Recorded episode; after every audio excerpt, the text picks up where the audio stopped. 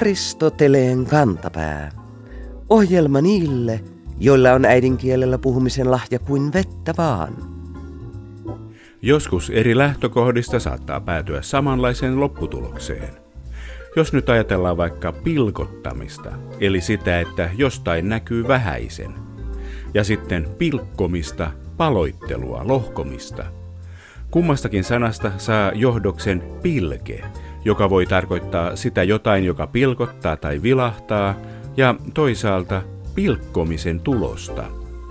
Niinpä kuulijanimimerkin puilla lämmittävä kurikasta meille lähettämä otsikko maaliskuisesta maaseudun tulevaisuudesta saa aikaan huikaisevia näköaloja. Otsikko kuului näin. Viikon sitaatti. Lemillä tehdään polttopuuta, pilkettä silmäkulmassa. Ilmiantajamme puilla lämmittävä kurikasta tuumaa. Jos pilke on fyysistä, käynti silmälääkärillä auttaa. Henkistä pilkettä silmäkulmaan tarvinnevat kaikki. Näinhän se on, siinäpä polttoainetta ajatuksille.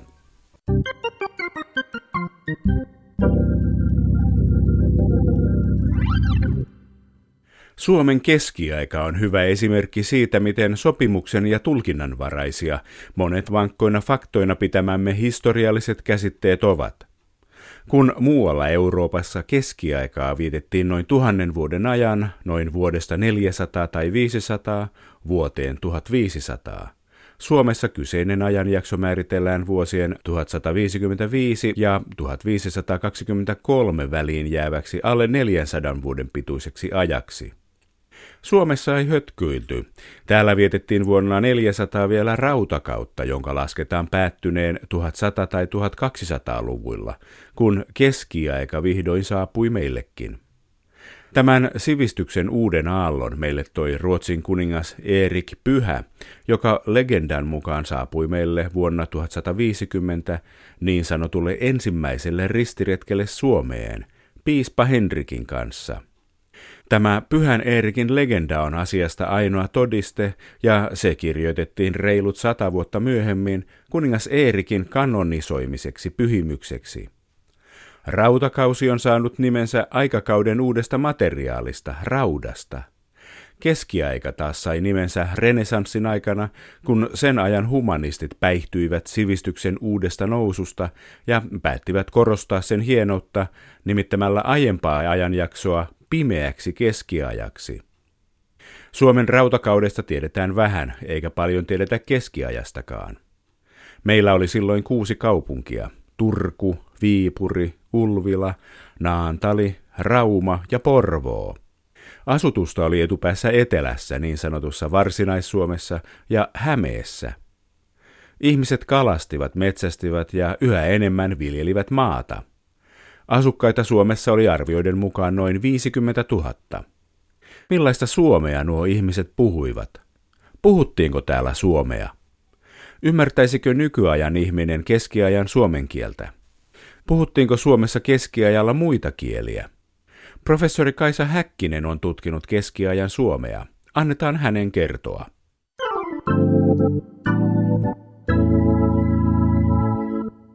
Kuten hyvin tiedämme, keskiaika oli pimeää keskiaikaa. Millaista suomen kieltä Suomessa tuohon aikaan puhuttiin, professori Kaisa Häkkinen? Puhuttiinko täällä suomea? Kyllä, täällä puhuttiin hyvin monenlaista kieltä. Sellaista suomen yleiskieltä ei ollut siihen aikaan olemassa, mutta monenlaisia murteita. Nyt todella, kun ihmiset asuivat hajallaan suuressa maassa pienissä paikoissa, niin jokaisella oli omat pienet keskuspaikkansa, yleensä kirkot joiden ympärille muodostui sitten se pitäjä, jolla oli oma kielenpartensa ja hyvin helposti sitten tunnettiinkin, että kuka on naapuripitäjän ihmisiä ja kuka on omia. Olisiko esimerkiksi nykysuomalaiselle niin tuttuja sanoja tuon ajan puheen parissa? No kyllä, tietysti, jos puhutaan semmoisista vanhoista asioista, joita on voinut olla olemassa ennenkin, niin kyllä niitä tuttuja sanoja, siis suuri osa sanastostahan oli ihan yhteistä nykykielen kanssa, semmoista vanhaa perua. Me nyt tietysti tunnemme tuhansia semmoisia sanoja, joilla on vastineita lähisukukielissä ainakin. Ja jos ne ovat nykyään olemassa ja ne ovat lähisukukielissä, niin ne on täytynyt olla olemassa myös siinä välillä, eli keskiajan Suomessa. Mutta että kyllähän sitä saa aika hyvän käsityksen siitä keskiajan Suomesta, kun lukee agrikolan kieltä, koska se on ihan siitä keskiajan lopulta. Silloin se on jo kirjoitettua kieltä.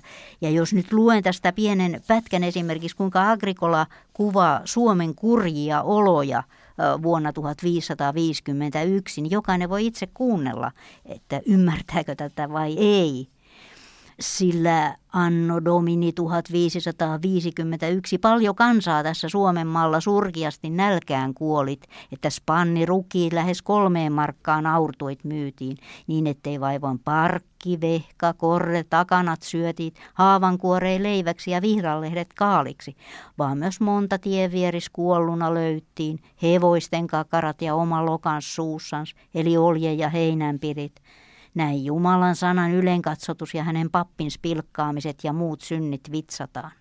Eli kyllä vaikka siinä on muutama vierassana joukossa, tuommoisia vanhoja mittayksikön nimiä ja semmoisia, niin kyllä siitä kuitenkin aika hyvin selvän saa. Joo.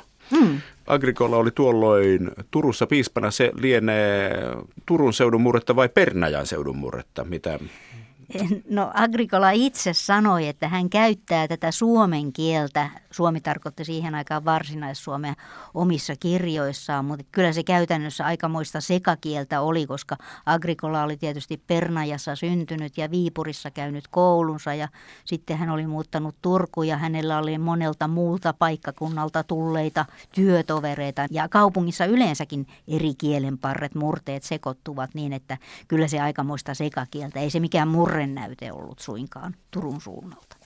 Tavallaan siis tämmöisen yleiskielen esimuoto. Mm, joo, näin on ihan vakavasti ajateltu, että kyllä varmaan Turussa juuri, kun se oli tämmöinen kirkollinen keskus ja myös koko Suomen maakunnan tai Suomen maan keskus, niin kyllä siellä joku tämmöinen yleiskieli syntyi jo siinä vaiheessa, vaikka sitä ei nyt sillä lailla niin monipuolisesti käytetty ja kirjoitettu kuin sitten myöhemmin.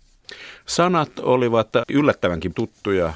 Mitenkäs sitten kielioppi? Kielihän ei muodostu pelkästään sanoista, vaan myös rakenteesta. Kyllä. Kielioppikin oli vaihtelevampaa, kun silloin ei ollut EN setälää tai kielitoimistoa kertomassa, mikä oli oikein ja mikä oli väärin, mutta että voin verrata sitä nykyiseen puhekieleen. Kyllähän meillä nykyäänkin puhekielessä käytetään monenlaisia muotoja, jotka vähän poikkeavat siitä, mitä yleiskielessä on. Että yksi sanoo tässä talous, tai tässä talossa, mutta kaikki ymmärtävät, että se on ihan sama kuin tämä yleiskielen tässä talossa. Niin tämän tyyppisiä eroja on paljon, mutta on sitten ollut kyllä semmoisiakin muotoja käytössä, joita ei nykyään käytetä tai löytyy korkeintaan Kalevalasta, niin kuin esimerkiksi Agrikolalla on sen tyyppisiä muotoja kuin hän käännäksen tai hän käänsi, kun tarkoitetaan, että hän kääntyy tai kääntyi. Ja Kalevalassa on todella ihan samanlaisia niitä refleksiivimuodoiksi nimitetään, mutta ei niitä nykyisessä yleiskielessä käytetä. Sitten myös käskymuotoja. Siellä on, Agrikola voi ihan yhtä hyvin kirjoittaa hän tehkään kuin hän tehköön, mutta nykyään sanotaan vain hän tehköön. Et vaihtelua oli enemmän. Se vanha kirjoitettu kieli oli usein käännöskieltä ja silloin kun sananmukaisesti käännettiin vieraista kielistä, niin siihen saattoi tulla sitten semmoisia omituisia lauseparsia, mutta varmaan se puhekieli on ollut paljon enemmänkin samantapaista vielä kuin nykyiset Suomen murteet. Ja silloinkin oli siis murteita, eli jos nyt ajatellaan, että joskus on ollut joku alkuperäinen suomen kieli, niin se oli jo jakaantunut murteisiin, vai miten hmm. tämä kuvio menee, professori Kaisa Häkkinen? Joo, siis se on aika yleinen tapa ajatella, että ensin on joku yhtenäinen kieli ja se jakaantuu murteiksi, mutta kyllä se tässä on se tilanne ollut se, että se, että on monia eri murteita, niin se on se alkuperäinen tilanne jo kantasuomi, siis se, mistä kaikki Itämeren suomalaiset kielet ovat kehittyneet, se on ollut jakaantuneena eri murteisiin. Ja sitten kun nämä Suomen murteet ovat syntyneet tänne Suomen alueelle, niin ne ovat syntyneet vähän eri aineksista, että niissä on sitä yhteistä perintöä, mutta sitten esimerkiksi Suomen länsimurteissa on paljon ruotsalaista vaikutusta, itämurteissa on venäläistä vaikutusta ja niillä on vähän eri edellytykset niillä eri murteilla. Se murre hajaannus on se alkuperäinen tila Suomen näkökulmasta ja sitten yleiskieli, se yhteinen, yhtenäinen suomen kieli, se on aika myöhäinen luomus. Siis voi sanoa, että se on ollut olemassa vasta 1800-luvulta lähtien ja silloinkin se syntyi tietoisesti kehittämällä tämä sana murre on itse asiassa tässä siis harhaanjohtava, koska se antaa semmoisen vaikutelman, että jokin kokonaisuus olisi murtunut, Joo. vaikka kysymys on ihan päinvastaisesta tilanteesta, että moninaisuudesta ollaan kiteytetty Joo. semmoinen yksi tavallaan keinotekoinen kieli. Joo, se on, se on ihan totta. Se on harhaanjohtava sana. Se antaa juuri tuommoisen mielikuvan. Kyllä se on vanha sana. Agrikolakin kirjoitti sitä, että yksi maakunta jotakin murtaa toisen maan kielestä. Että se ajatus, murtamisen ajatus on vanha kielessä, mutta ei oikeastaan välttämättä sillä lailla, että on se yksi yhteinen ydin, vaan että on vaan tämmöisiä eroja, poikkeavuuksia kielenparsien välillä. Hmm. Tuolloin elettiin siis tosi vanhaa aikaa, kun kerrotaan keskiaikaa. Elettiin, oli ritareita ja prinsessoita. No Suomessa eh, vähemmän. Ehkä jossain, joo. Disneyn elokuvissa. Kuinka kauan täällä oli silloin puhuttu jotain, jota voi nimittää suomen kieleksi? No se on kyllä semmoinen ikuisten kiistojen aihe tuo, että koska suomalaisten esi-isät ovat tulleet Suomeen, että silloin kun oli itse koulussa, niin opetettiin, että tulivat ensimmäisillä kristillisillä vuosisadoilla Baltiasta. Sitten kun pääsi yliopistoon, niin siellä opetettiin, että suomalaiset ovat olleet kivikaudelta lähtien, täällä ainakin jotkut, esimerkiksi hämäläiset. Nyt ollaan taas sitten viime aikoina siirrytty tähän myöhäisemmän maahantulon kannalle, että ei tästä ole mitään konsensusta. Mutta oli jo jonkun aikaa puhuttu. Oli, Ei oli. se mikään tuore asia enää tuolloin Ei ollut. siis keskiajalla, siis voi sanoa, että vaikka hyvinkin myöhäisiä maahantuloteorioita kannattaisi, niin silti jo monta sataa vuotta, puoli vuosituhatta tai jotain semmoista. Hyvä. Mitä muita kieliä Suomessa puhuttiin silloin? Suomessa puhuttiin varmaan aika moniakin kieliä. Nuo murreerot olivat aika suuret, mutta että sitten totta kai meillä on 1100-luvulta lähtien ollut jo ruotsalaista asutusta rannikoilla. Sitten tuolla kaakkoissuunnalla on hyvin vaikea erottaa, että missä Suomen ja Karjalan raja onkaan, tai oliko sitä ollenkaan siihen aikaan. Ja Venäjää siellä puhuttiin joka tapauksessa.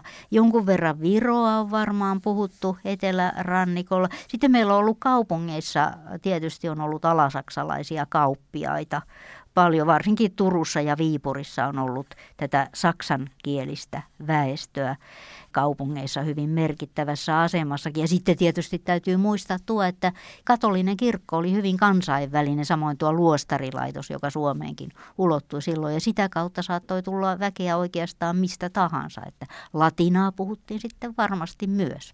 Kuulostaa aika vilinältä. Juu, ei, ei täällä missään takapajulassa ole oltu. Oliko tuolloin yleistä se, että puhuttiin montaa kieltä? Luultavasti oli, koska tosiaan oli tätä monen kielistä väestöä ja varsinkin kaupungeissa oli. Ja sitten noissa vanhoissa henkilön nimissä sieltä löytyy jo tulkki eh, ja tulkin poika, että keskiajalla on myös tulkattu. Ja sitten eh, tietysti näkyy, kun on kirjoitettu noita muunkielisiä asiakirjoja maallisen hallinnon kielihän oli keskiajalla meillä ruotsi ja latina oli kirkon kieli, niin näissä sitten näkyy jonkin verran tämmöistä sekakielistä kielenkäyttöä myös. Oliko mitään hallintoa tai julkisia instituutioita, kouluja tai lakitupia, missä olisi suomea käytetty?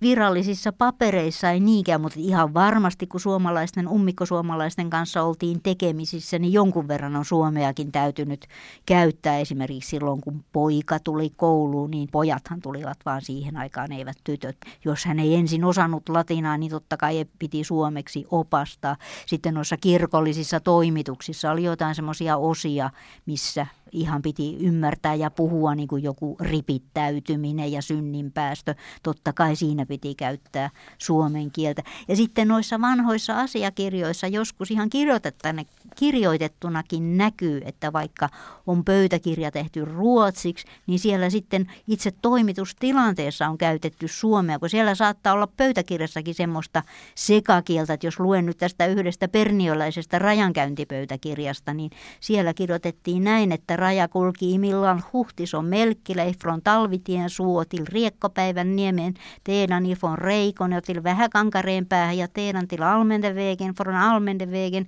till myllyoja ja kivilän niityn päästä till varnanummen ja teidän till sannasten oja sannasten ojasta till almendevägen ja niin edelleen. Eli näin sujuvasti vaihdeltiin kieltä tarpeen mukaan.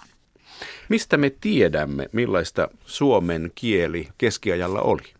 Professori mm. Kaisa Häkkinen meillä on Agrikolan teosten lisäksi olemassa myös käsikirjoituksia, sellaisiakin käsikirjoituksia, jotka ovat Agrikolasta ihan riippumattomia. Että jos katsotaan ja verrataan, mikä niissä on yhteistä, niin sitten voidaan ajatella, että se on yhteistä perua, jos siellä on samanlaisia asioita. Yksi hauska yksityiskohta on, että kiljuva jalopeura, joka oli tämmöinen sielunvihollisen pelottava nimitys, niin se esiintyy myös näissä käsikirjoituksissa. Ja se on semmoinen, jolla varmaan on suomalaisia peloteltu jo keskiajalla. Mutta vaikka meillä ei ole keskiajalta yhtenäisiä tekstejä, niin on meillä näitä tämmöisiä katkelmia. Esimerkiksi asiakirjoissa on tuhansia suomalaisia nimiä.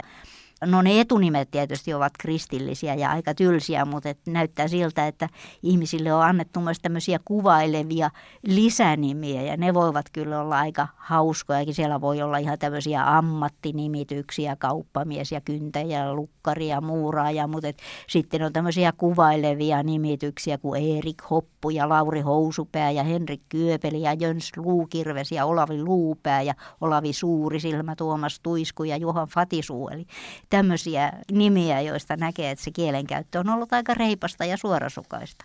Niin, siis silloinhan ei vielä sukunimet olleet kauhean suurta muotia. E, no niitä oli aatelisilla tietysti, koska aatelisuuteen liittyivät tietyt edut ja nimi oli sitten tavallaan tämmöinen laadun tae, mutta ei tavallisilla ihmisillä silloin ollut yleiset sukunimi siis suomen kielestähän ei ole keskiaikaisia dokumentteja käytännössä katsoen ollenkaan, jos nyt ihan tämmöiset katkelmat sitten vaan, että kateeksi käy tässä kohtaa noita ruotsalaisia, kun siellä tosiaan sitä kirjallisuutta on. Vanhimmat suomenkieliset lauseet, jotka on merkitty muistiin, ne ovat 1400-luvun puolivälistä. Eräs saksalainen kirkonmies, tämmöinen matkailija, oli liikkeellä Pohjoismaissa tutustumisreissuilla, kävi ensin muualla ja tuli sitten Suomeenkin ja tapasi täällä vanhan piispan. Ilmeisesti se oli Maunu Tavast, vaikka nimeä ei siinä kyllä mainita. Ja tältä piispalta hän sitten oppi pari tärkeää lausetta. Minä tahton kernaast puhua suomen kielen, en minä taida. Ja nämä ovat ne ensimmäiset suomenkieliset lauseet, jotka tunnetaan, mutta ei meillä tämmöisiä täydellisiä lauseita keskiajalta muuten oikeastaan ole. Aristoteleen kantapään yleisön osasto. Monet pääkaupunkiseutulaiset pettyivät, kun elokuuksi luvattu länsimetron liikennöinnin aloitus viivästyikin vielä tuntemattomaksi ajaksi. Syyllisiä on vaadittu vastuuseen myös Helsingin Sanomien mielipidesivuilla, jossa ruodittiin asiaa muun muassa näillä sanoilla. Läntisen metroliikenteen käynnistymistä on markkinoitu kuin kuuta nousevaa. Kuun nousemisen odotus on tuttua, mutta en muista törmänneeni siihen, että sitä olisi jossain mainostettu, kirjoittaa nimetön ilmiantajamme. Niin, ei kai nousevaa kuuta ole tapana markkinoida, vaikka sitä saatetaankin käyttää innokkaan odottamisen kielikuvana sanonnassa odottaa kuin kuuta nousevaa. Entisajan ihmiset seurasivat luonnonrytmiä kuusta ja nousevan eli kasvavan kuun aikana he huomasivat, että moni työ tuotti paljon paremman tuloksen kuin laskevan eli vähenevän kuun aikaan. Siksi nousevaa kuuta odotettiin.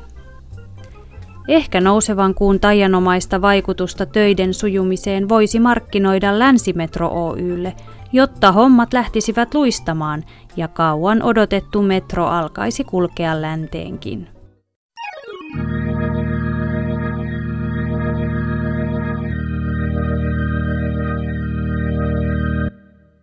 Toiset muinaiset työkalut kestävät yhä käytössä, vaikka aina vaan kehittyneempiä aikoja uusine keksintöineen tulee ja menee. Puukko mainitaan jo Kalevalassa, mutta se on yhä jokapäiväisessä käytössä, niin kouriin tuntuvassa kuin vertauskuvallisessa mielessä. Kuulijamme Pekka jäi maaliskuussa ihmettelemään seuraavaa MTV3 formula-autoilusivujen otsikkoa. Viikon fraasirikos.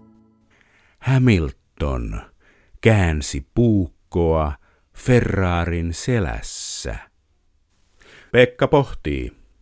Onko Ferrari siis joutunut selkään puukotuksen uhriksi? Kuka oli se Brutus, joka petti kunniakkaan italialaistallin? Vai hakeeko otsikon kirjoittaja kenties sanontaa Hamilton käänsi puukkoa Ferrarin haavassa? Kyseinen kisahan ei mennyt Ferrari-tallilta lainkaan hyvin, kun Räikkösen autokin syttyi tuleen.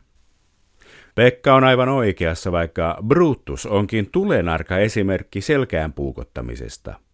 Tätä Julius Kesarin tapauksessa kuvaannollista pettämisen ilmausta ei saa sekoittaa hänen salamurhansa toteuttamistapaan, jossa Brutus oli yksi kymmenistä, jotka haavoittivat hallitsija tikarilla edestäpäin. Ja vaikka puukko onkin supisuomalainen keksintö, ymmärrettävämpää on kääntää veistä haavassa silloin kun halutaan lyödä lyötyä tai hieroa suolaa haavoihin. Aristoteleen kantapään puukkofraasien ylijunkkari julistaakin MTV3 formulakirjoittajan syylliseksi puukon väärinkäyttöön yleisellä paikalla ja tuomitsee hänet kesän ajaksi keskittymään selkään suukottamiseen. Viikon sitaattivinkki. Ihmiset seuraavat kielen ilmiöitä suurella mielenkiinnolla. Niin tekee myös kuulijamme Seppo, joka lähestyi meitä hiljattain seuraavalla viestillä. Kiitti, okei okay ja moi. Ei ole suomen kieltä. Varsinkin moi, jota kuulee jopa yleisissä radio-ohjelmissa. Jos Aristoteleen kantapää olisi ystävällinen ja tutkisi, mistä moiden tervehdys on pesiytynyt suomen kieleen. Kielitoimiston sanakirjassa tämä arkinen tervehdyssana löytyy, mutta vuonna 1961 ilmestyneessä Nyky-Suomen sanakirjassa sitä ei vielä ollut. Se on siis melko tuore tuttavuus. Se ja muut vastaavat sanat, kuten moikka, ovat ilmeisesti muovautuneet hiukan pidemmässä tervehdyssanasta morjens, ehkä jopa hiukan vanhaa yleismaailmallista hei-tervehdystä mukaillen. Morjens, moron ja muut vastaavat taas tulevat mitä ilmeisimmin Ruotsin aamua merkitsevästä morgon sanasta ja hyvää huomenta eli gumoron tervehdyksestä. Vuonna 2002 Taru Kolehmainen kertoi tosin Kielikellolehdessä, että hyvää ja kaunista merkitsevä sana moi olisi käytössä myös Saksassa, Hollannissa ja Ruotsissa, joskus jopa tervehdyssanana. Onko naapurikielestä lainattu sana sitten suomea, niin kuin vaikkapa reipas terve? Kaisa Häkkisen etymologisen sanakirjan mukaan sana terve on vanha iranilainen laina. Taitaa olla niin, että kielet lainaavat sanoja toisista kielistä ja mukauttavat niitä omaan suuhun sopiviksi. Ei terve ole Irania, se on Suomea. Niin kuin sana moi. Joten Seppo, kyllä, moi on Suomea samoin tuhannet muut lainasanat. Joten moi ensi kertaan!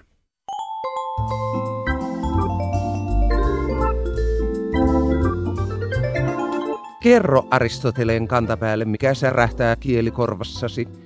Tee se internetissä osoitteessa www.yleradio1.fi kautta Aristoteles tai lähetä postikortti PL 58 00024 Yle.